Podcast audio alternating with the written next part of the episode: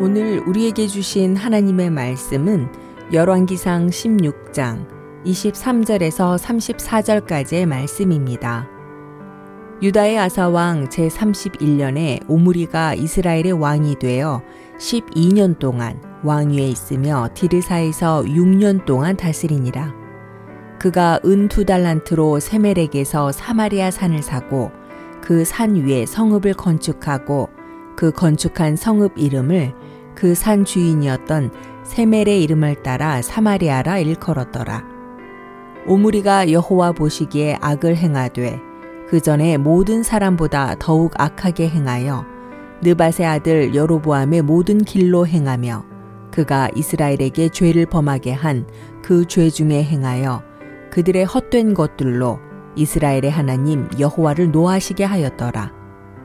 오므리가 행한 그 남은 사적과 그가 부린 권세는 이스라엘 왕 역대지략에 기록되지 아니하였느냐. 오므리가 그의 조상들과 함께 잠에 사마리아에 장사되고 그의 아들 아합이 대신하여 왕이 되니라. 유다의 아사왕 제38년에 오므리의 아들 아합이 이스라엘의 왕이 되니라. 오므리의 아들 아합이 사마리아에서 22년 동안 이스라엘을 다스리니라.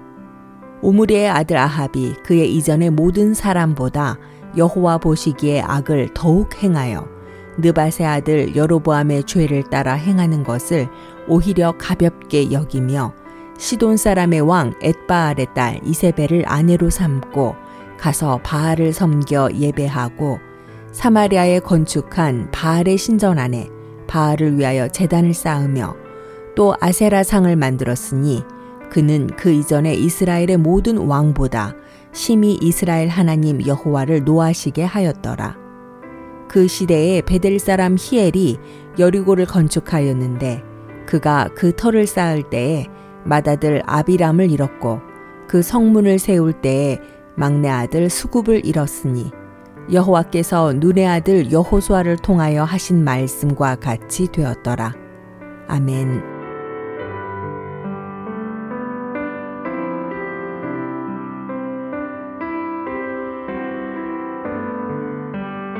안녕하세요. 수요 묵상의 시간입니다. 오늘 성경 말씀에 두 번 반복되어 나오는 사람이 있습니다. 바로 여로보암입니다. 그가 죽은 지 한참이 지났지만 열왕기 상하를 통하여 그의 이름은 계속해서 반복되고 있습니다. 여로보암은 북이스라엘을 세운 왕이었습니다. 하나님께서 타락한 이스라엘을 벌하기 위하여 열 지파를 모아 여로보암에게 주셨죠.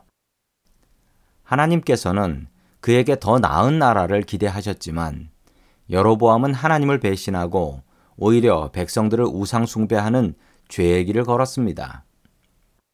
여로보암 이후 여로보암은 죄의 기준이 되었습니다. 여로보암의 죄를 따라서 죄를 지었다라고 성경은 설명하고 있지요. 모든 죄의 기준이 여로보암이 된 것입니다. 반대의 기준도 있습니다. 잘했던 왕은 무조건 다윗처럼 잘했다라고 평가를 하지요. 다윗이 죽은 후에도 그는 좋은 왕의 기준이 되었던 것입니다. 성경은 이 둘의 행적을 길이라는 단어로 표현하고 있습니다. 여로보암의 길을 따라서 죄를 지었다. 다윗의 길을 따라서 선하게 살았다. 길은 내가 만들지만 그 길을 누가 따라올지 내가 정할 수는 없는 노릇입니다. 여로보암은 자신의 죄의 길을 그 많은 왕들이 따라올 줄 몰랐습니다. 다윗도 자신의 믿음의 길을 다른 왕들이 따라올 줄 몰랐습니다. 성도 여러분들은 어떤 길을 만드는 사람들인가요?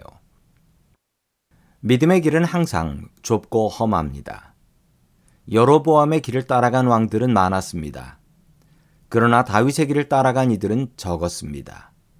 믿음의 길은 항상 좁습니다. 가는 길이 험합니다. 그래서 이 길을 택하는 사람들이 적습니다. 길을 갈 때 무엇을 보고 길을 선택하시나요? 더 포장이 잘 되고 오르막이 없고 가는 사람들이 많은 확실한 길을 가시나요? 그렇다면 그 길이 여로보암의 죄의 길일 가능성이 높습니다. 길을 갈 때는 목적지를 보고 선택하셔야 합니다. 이 길이 하나님께로 가는 길인지, 이 길이 천국으로 가는 길인지 확인하고 가셔야 합니다. 길의 상태보다 더욱더 중요한 것은 그 길이 어느 길로 가는 길이냐라는 사실입니다. 여로보암의 죄의 길을 따르지 마십시오. 다윗의 믿음의 길을 따르십시오. 죄의 길을 만들지 마십시오. 믿음의 길을 만들어서 나와 나의 가족들이 그 길을 따라가게 하십시오. 오늘도 믿음으로 길을 만드는 성도님들 될 수 있기를 축원합니다.